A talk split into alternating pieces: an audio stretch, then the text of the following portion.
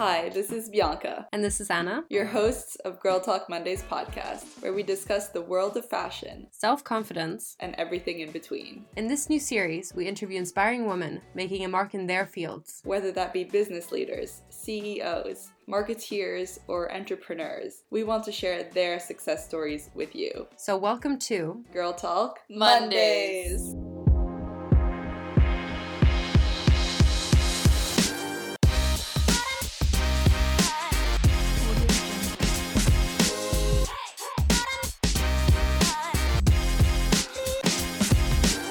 this week's episode, we're joined by guest Awon Golding, award winning London based milliner who designs couture headpieces for modern women. Born and raised in Hong Kong and following a career as a fashion writer and magazine editor, she eventually moved to London to pursue her dream of millinery. Having designed exquisite couture headpieces for Meghan Markle, Kylie Minogue, Lady Gaga, amongst others, she gained herself a reputation and a loyal following of global icons. Most recently, Awon became head millinery designer for Lock & Co., one of the world's oldest and most prestigious hat shops. We discuss where her love for fashion first came from, her inspirations behind each collection, the cultural heritage of millinery in Britain, and the most memorable pieces she has designed. Thank you so much for joining us today. We're really excited to have you on our podcast and to talk about your experience and your career. So, maybe let's start off with the question Where did your love for fashion, and in particular for couture headpieces, first come from? Well, thank, thank you very much for having me. Um, it's nice to see your face again. um, so, yeah, hats. Um, I've always kind of been into wearing men's hats, actually. So, like way back, so I grew up in Hong Kong, um, and it's not really kind of, I guess back in the 90s when I was like a teenager, um, it wasn't really like a fashion capital as such. Um, so you really kind of had to create your own look and feel from what was available there. And obviously, I guess like global brands weren't really available in Hong Kong at that point. So as a young teenager, I was quite into, you know, putting on a fedora or a flat cap or something. And I think that was like an easy way of kind of expressing some individuality back when you really are trying to like stamp your identity Mm-hmm. so yeah, it kind of started then. Um, but also, like my mom used to um, order hats online. Actually, was like mail order hats from America. So you know, which is you know crazy to think that that's like how you would have to buy them. But you know, this giant box like would arrive in Hong Kong, and we lived on like an outlying island. So like to get to where we lived, it was like a, a an hour long ferry ride. So you know, this like you can imagine the journey that this hat has like taken from America all the way to this little Wow, island yeah. in Hong Kong. you know, and I would help her like unpack this box, and you know, this this little hat would come out of it. And it was really quite like an amazing, yeah, amazing thing. You know, this kind of beautiful object from the other mm-hmm. side of the world. So I think that that's definitely kind of It started with it. like a personal memory. yeah, exactly. But I think that like all of our associations start with personal. Yeah, you're right about that. Yeah. So um, yeah, that was kind of what set me on the road. I think to millinery and Mhm. enjoying it. So you started your career in Hong Kong as a fashion editor and magazine writer. What made you then decide to move into millinery and how did you first get started in the magazine industry in the first place? What was your experience like doing that and why did you decide to change? Sure. Um, so I've always been a bit of a jack of all trades, master of none. Up until this point, you know, I really didn't know what I wanted to do.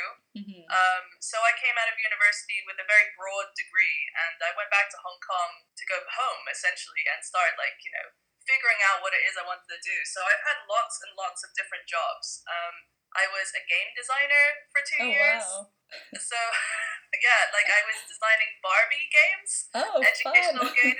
and uh, you know then I worked for Fornarina, um, an Italian fashion brand, so doing some kind of um, you know like different kind of admin things for them. So there's always kind of been like a little bit of a, a creative thread through all these jobs. But Mhm. um, this new magazine opened up in Hong Kong called um, Juice, which is like a regional publication in um, in Asia. So it was in Singapore and Indonesia. It was kind of like a youth street culture magazine, and that was like the first time that anything like that had opened up in Hong Kong. So I like leapt at this opportunity to kind of get on board with that because it was so cool. It was really it felt fresh. And initially, um, I was taken on board as the uh, fashion and features writer. uh, editor rather. So um, I was styling, um, but I was also writing about you know a bit of everything really. So I was covering like the club scene, you know, art, music.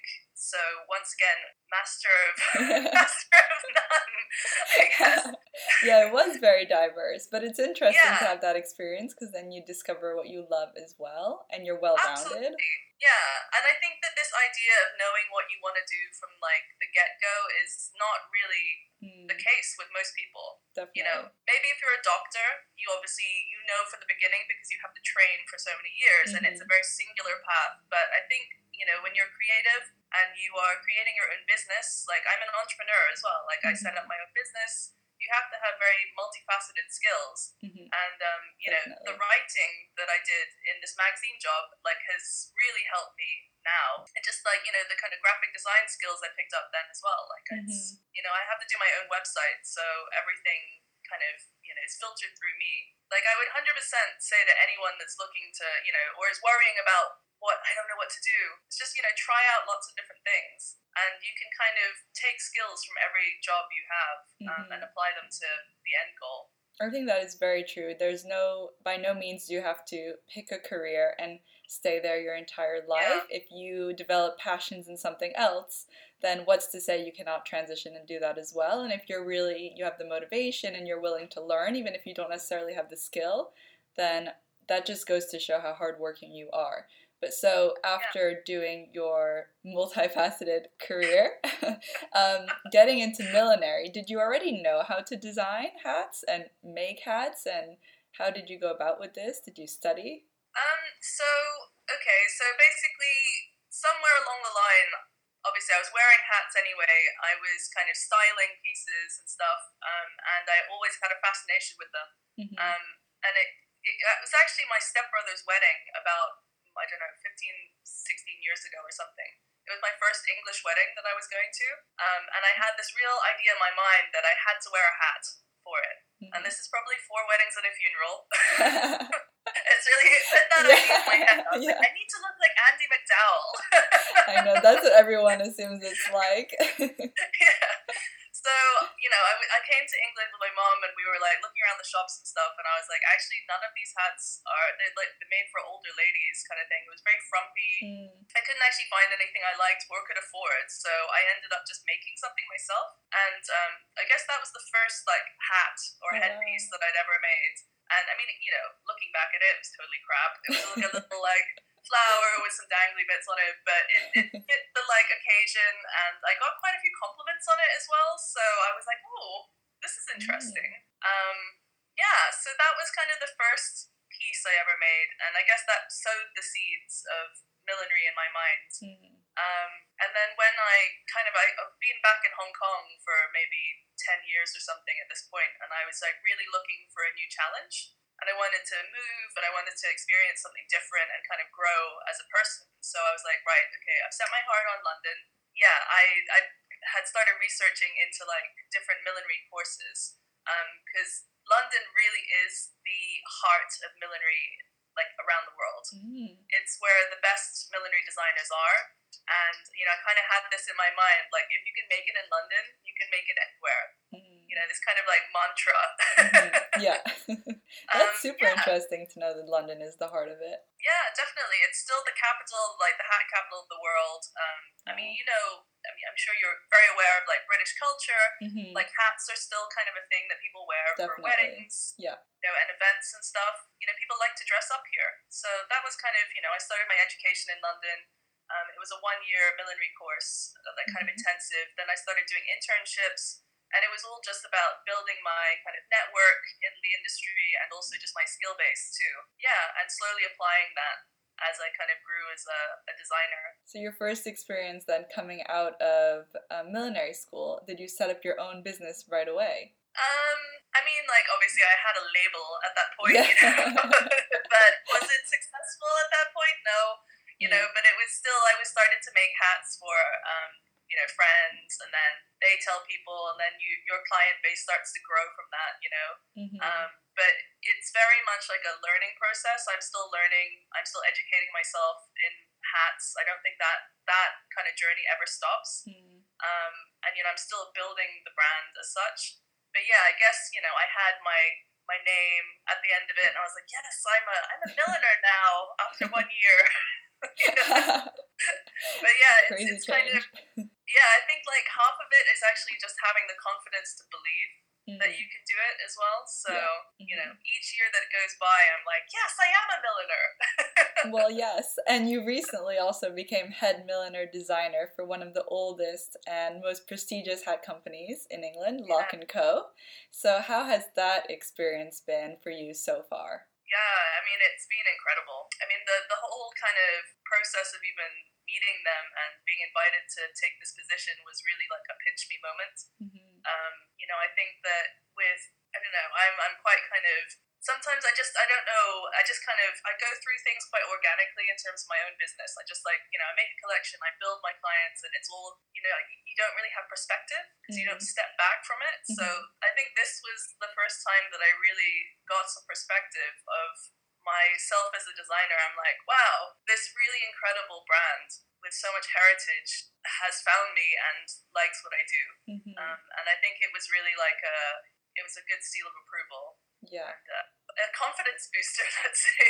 Definitely. um, it's just, yeah, I don't know, you know, having the confidence to kind of accept that sometimes, I don't know, it's, mm-hmm. it's a little difficult. But yeah, no, they're an, an amazing business. Um, they have the oldest hat shop in the world, so they're still in the same building um, in St. James since oh, wow. 1648, I think the, the number is. Wow, but, um, amazing. I mean, it's it's amazing. Like, you have to come down um, when obviously lockdown is finished mm-hmm. we're open again but um, I'll show you around. It's just there's so much history in the building, um, and just you know having kind of that as like the place that I work, you know, two days a week is really incredible. I'm trying to absorb as much kind of you know mm-hmm. the you know the energy there.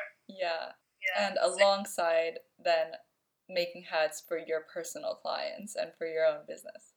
Yes, yes. So I'm doing two days a week there, and then the rest of the time is um, at my own studio, which is mm-hmm. here in mm-hmm. Bow, so East Amazing. London. Um, which I've kind of, I like. I'm glad that I'm kind of maintaining the two identities. Mm-hmm. Um, because I've, you know, obviously I've built up my own brand all these years, and it's very important to me. It's very personal to me. Mm-hmm. Um, but then this Lock and Co. Um, thing, this position is like another challenge. It's like how do I apply my own personal aesthetic to another existing esthetic mm-hmm and how exactly. like you know that challenge of marrying those two things together. Mm-hmm. Um, so yeah, I mean, like I'm still learning about Lock and how to and the Lock customer base actually because mm-hmm. obviously their customer base is very very well established. Um, and I have to uphold that kind of quality and um, mm-hmm. you know kind of I mean obviously bring my own flair to it, but still have a very lock feel to it. Mm-hmm. How does it yeah. differ then to creating for yourself in terms of the creative process? Is it a lot longer? Do you have to be a lot more meticulous? How does it differ in terms of the fabrics or materials that you use? I mean, obviously now I've done two collections for Lock. So it's been a spring, summer, and an autumn, winter. Um, mm-hmm. Um, the autumn, winter isn't out yet, obviously. We just shot it before lockdown, actually.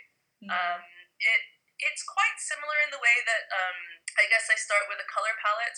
I find that's like okay. the, the place, the easiest place to start for me um, I guess colors resonate quite a lot with like my design anyway. I would say that because of Lock's like heritage, um, it's a little bit more of a classic customer. Whereas I would say that my customer or my fancy customers are a little bit younger, maybe. And I would say like creative industry, maybe that's an easier way of summing them up. Mm-hmm. Um, so you do have these kind of two distinct kind of demographics. But also, I mean, Lock has a really huge back catalogue of shapes and um, styles that they've already created. So I kind of was taking some of those pieces and updating them, and that was like a way of kind of marrying my my style with their style. Mm-hmm. So I don't know. We'll see. Like I think each season will be me establishing myself more as like a designer there, but also figuring out what my place is within the fabric of Lock and Co. Mm-hmm. Yeah, super interesting to know that actually. And in terms of where you look at for your inspiration, then. Um, do you look at well obviously the culture in britain is so important british people they love to go out there's like the royal ascot there are weddings um, i just think it's something that we see quite a lot when i moved to london i noticed that definitely so you get your inspiration from like any women in particular or any key events? Where does this come from? I mean, I, as I said, like I start generally from like color. Mm-hmm. Um, I find that that, especially, it's it's a very unifying um, way of bringing a collection together and making it feel cohesive. Mhm. Um, so generally, with like a spring summer collection, I'm aiming to do about twenty hats in Okay. general. Mhm. Um, so yeah, I would start like I find that vintage images are really amazing to look at as well because you know hats really had their heyday in like the 40s and 50s Mhm. when it was very much etiquette. Um, every woman and every man had to have a hat, or else you weren't seen as like you know good company. Um, so um, you look back then and like they were just you know they had some incredible shapes. So it's kind of it's taking inspiration from the past. It's taking inspiration from now in terms of materials and kind of melding those things together. Um, while still uh, kind of maintaining my own, I guess, aesthetic Mhm. and that's like that's always the challenge i guess it's um it's having that like the me thread running through everything and Mhm. trying to be true to like my own kind of design I think as well, like feeling confident in what you wear, and this goes to show about fashion and clothes, but also about accessories. And I'm someone being in the fashion industry, I love to accessorize, and I feel like my outfit is not complete without the good accessory, whether it's like jewelry or a nice handbag or headpiece. Like, I love headbands, especially actually. It's been such a big trend over the last couple of seasons. I don't know if, from your opinion, that's something that's here to stay permanently. Um, but I do think that like what you wear is how you define yourself. So empowering women is like a big thing as well through fashion. And how do you feel that you and like empower the women that you style with your headpieces? yeah so i think that in kind of the idea of empowerment definitely comes from the confidence uh, of someone within a space so it's Mhm. having the confidence to be there and having the comfort to be there too feeling comfortable within that space Um, so, I mean, those are two things that I always aim for with any, you know, kind of commission that I do with people, you know, because ultimately they have to be comfortable in what they're wearing and they have to be confident in what they're wearing. Because if they're not, it really shows, um, especially with a hat, because it's not an accessory that many people wear these days or on a daily basis. A lot of the time, like my customers say, like a mother of a bride, like she's buying this amazing piece for this really special occasion. She wants to look, you know, incredible, but she probably hasn't worn hats much. Mm. So it's kind of figuring out what's like going to work for her on the day. Um, and I try never to like force anything on people. Like my commissioning process is very much um, collaborative. So they usually like my cus- my client would come to my studio. They try on lots of pieces. I usually say actually, what is the first piece on, on my website that you felt like? Why did you contact me? Which one did you like Mhm. first? And Mhm. generally, like their gut instinct is like what was right. So yeah, I think comfort and, and confidence are like the two definite things that like with any fashion, hmm you really have to kind 100%. of you have to feel like you own what you're wearing, right? Yeah, yeah, hundred percent. You have to feel confident in what you're wearing, and if like wearing a beautiful headpiece, for me, like wearing something beautiful on your head, it's kind of like wearing a crown, and you feel Yeah. really special when you're going to like an event or a wedding, and you look amazing, and you've got this big headpiece, and it even dates back to like 18th century in Marie Antoinette when they had like huge hair, and it's also kind of a sign of yeah, like feeling confident in yourself because it is like Yeah. a statement piece at the end of the day. But I don't know, maybe how do you like decide on um, different trends or like different key pieces? Is it kind of like classic, depends on what the customer wants, or are you influenced by like trends, what's going on in the industry as well? I mean, like yeah, you know, you, you mentioned headbands, right? Like I would Mhm. say that this probably is one of the biggest trends to hit millinery since I don't Yeah. know.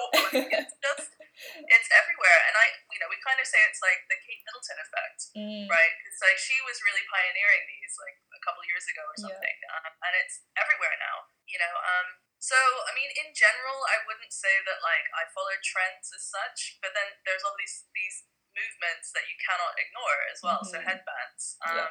And yeah, I do think that it's going to be around for a while. I think that now it's been normalized again to wear something like that. You know, and there's ways of interpreting that trend differently for every season, right? It doesn't have to just be like a headband, it can be something different. mhm. Um, so yeah, I mean, I think that millinery as an industry is a little bit of like a kind of offshoot from like main fashion anyway. I don't think that we are dictated so much by color or you know whatever. like um, fabrics. hmm Um, I think that we can be a little bit more playful, um, and I think that yeah, I think that uh, as milliners anyway, we are slightly more on the artistic side. hmm You can be quite avant-garde. Yes. Um, yeah, I like to think that I'm not too prescribed. Yeah. yeah, I think that's quite a nice thing about it too, because then that also means, like you said, for Lock and Co, you you produce two collections a year, so it's not that fast paced because of the fact that they are like long lasting and classic pieces, and Yes. they're beautifully well made, and yeah, it's just like an art piece on your head essentially. But so you've also had the privilege to make pieces in style for Lady Gaga, Meghan Markle, amongst others which is an Yeah. incredible achievement for having done millinery for not even that many years at the end of the day. Um, so, how has that made you feel about your work? And also, is there any like favorite headpiece that you have designed in your career, and who was it for? Yeah, um, yes, I've been really lucky in my career to have kind of worked with like incredible people, celebrities, but also icons and, and stylists as well. Um, yeah, I mean the Lady Gaga thing was that was the first like big celebrity that ever wore one of my pieces, and I was just you know it was it was like mind blowing. Yeah.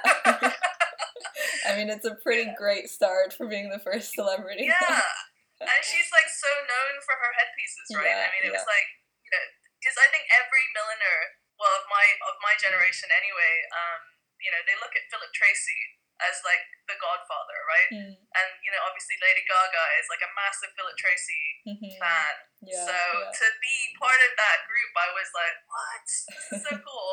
yeah, I mean, obviously Meghan Markle as well was really I would say that was like a, that was a definite highlight, career highlight. Was working with her on that. So because she wore it for the um, Christmas Day at Sandringham, uh, 2018, and so my my husband went out on Christmas Day and bought every single newspaper he could find yeah, because the picture was like on the front page of like everything. I yeah, it's like, amazing. yeah, so very, very privileged um, to kind of have all of these experiences. Yeah, I do. Like, so my favorite headpiece um, is from my first ever uh, commercial collection. So this was Mhm. spring summer 14 Okay. was my first real like, okay, I am a brand. Let me Mhm. put this out there. Mhm. Um, and it's my ice cream hat. I don't know if you've seen it. Oh, I haven't seen it. what does Oh it my look God, like? Yeah. So Is it as it's like literal as the word? Yeah, literally. It's like a big um, ostrich pom pom. Um, Mm-hmm. And I've got a, a single scoop or a double scoop. um, yeah, like fun. that. It's really fun. I mean, it really kind of sums up like what I love about hats, which is just like it's fun, it's frivolous, it's whimsical. It doesn't have to be serious, and you look great in it. You know, Mhm. it really. Um, so that was the that was my favorite piece um, ever, I'd say, and it was from my first collection. It was all it was inspired by um, a holiday I had to Italy. So the whole thing was based around um, gelato.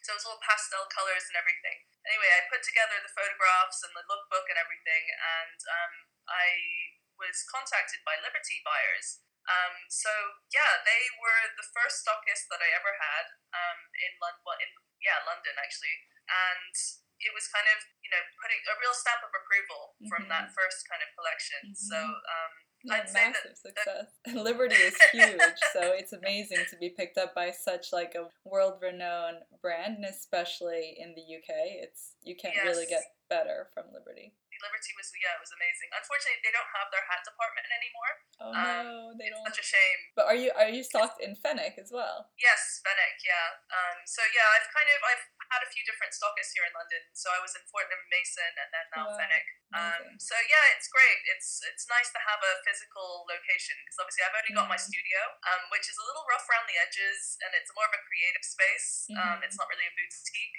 but Mhm. so it's nice to see my hats, you know, on in a gorgeous boutique setting. Yes. Um, I think it really brings them alive.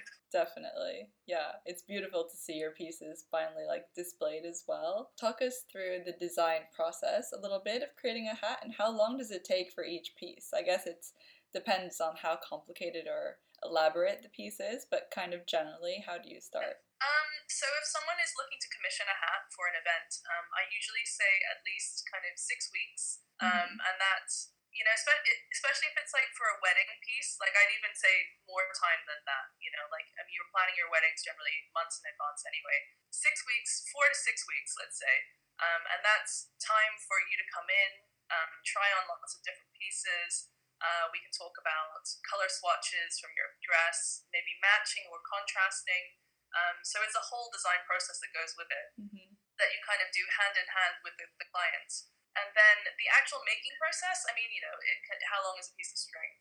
Um, it depends if it's based on a collection piece that I've already made or if it's mm-hmm. completely something unique and new and bespoke for that client. Mm-hmm. Um, I mean, obviously, ascot hats can really go pretty nuts, pretty crazy, yeah. pretty out there. Yeah. Um, so those are going to take longer. Mm-hmm. Um, especially if there's like a lot of kind of couture elements to it, like beading or embroidery and that kind of thing. So yeah, if you want to commission a hat from me, I'd say four weeks is probably like a good good thing to aim for. Mm-hmm. Amazing. And you also do some charity work though. You were involved in now I can't remember the name, but it was a calendar for dogs to rescue yeah. dogs. And you designed hats for them and shot images and yeah, it was beautiful. So maybe you can tell us a little bit about your passion for animals and also doing charity with relation to your work. Sure. Um, so it, the project is called Oat to Dogs. Mm-hmm. Um, so kind of play on hot dogs. Um, and it was really inspired by my my rescue dog Stevie. Mm-hmm. That we got from a charity called All Dogs Matter.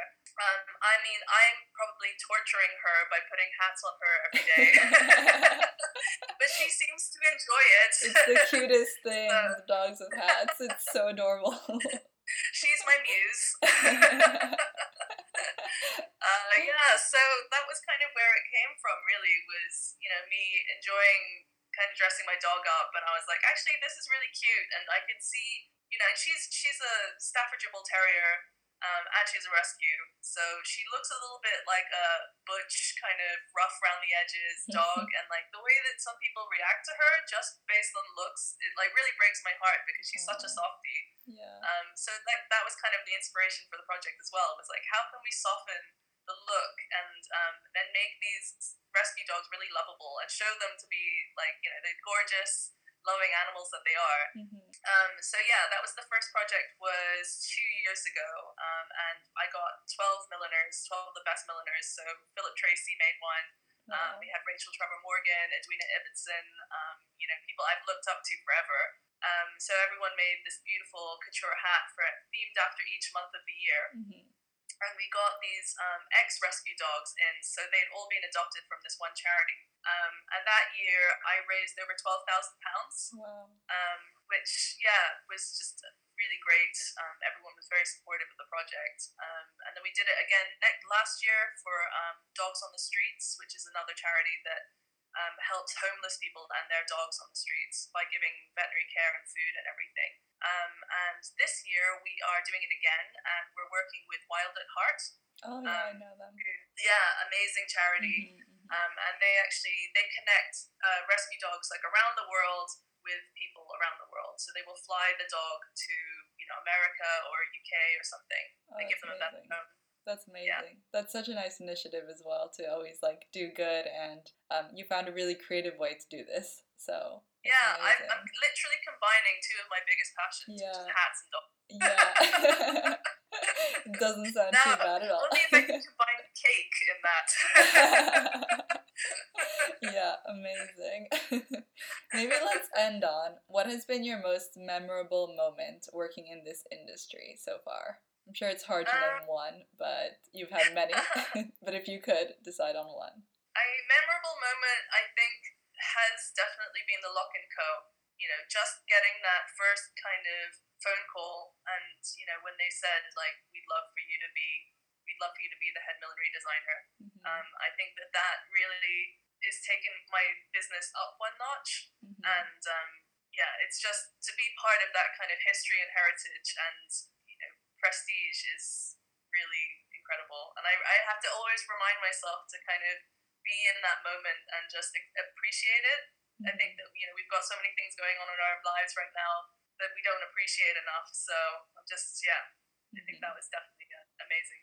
For sure. And I remember attending one of your launch events. We were just talking about this earlier, but um, I don't know if it was your very first. Was it your very first launch event? Your first collection for them? Yeah. Yeah. Yeah. So it was at Annabel's, and it was during London Fashion Week, I believe. It was Yes, around that yeah. time. And um, yeah, beautiful setup, beautiful hats.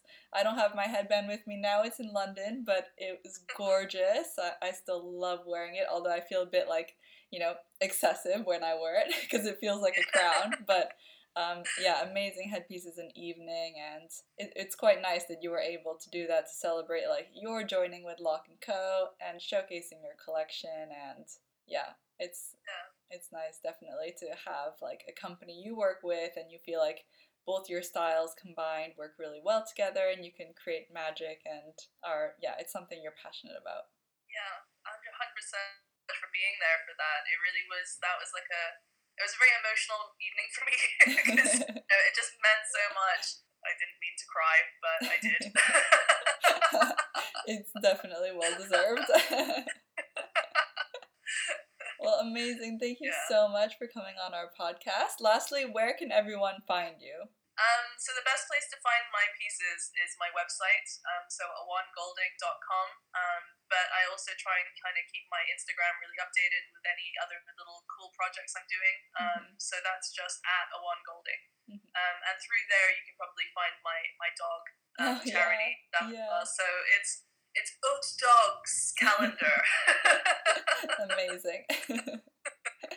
but thank you so much for joining us. I Thank love you. the conversation. I hope I get to see you soon and wear more beautiful You're back in pieces. London. Yeah, Thank when I'm so back in. London. But thank you, and I'll speak to you soon. I'll speak to you soon. Stay safe.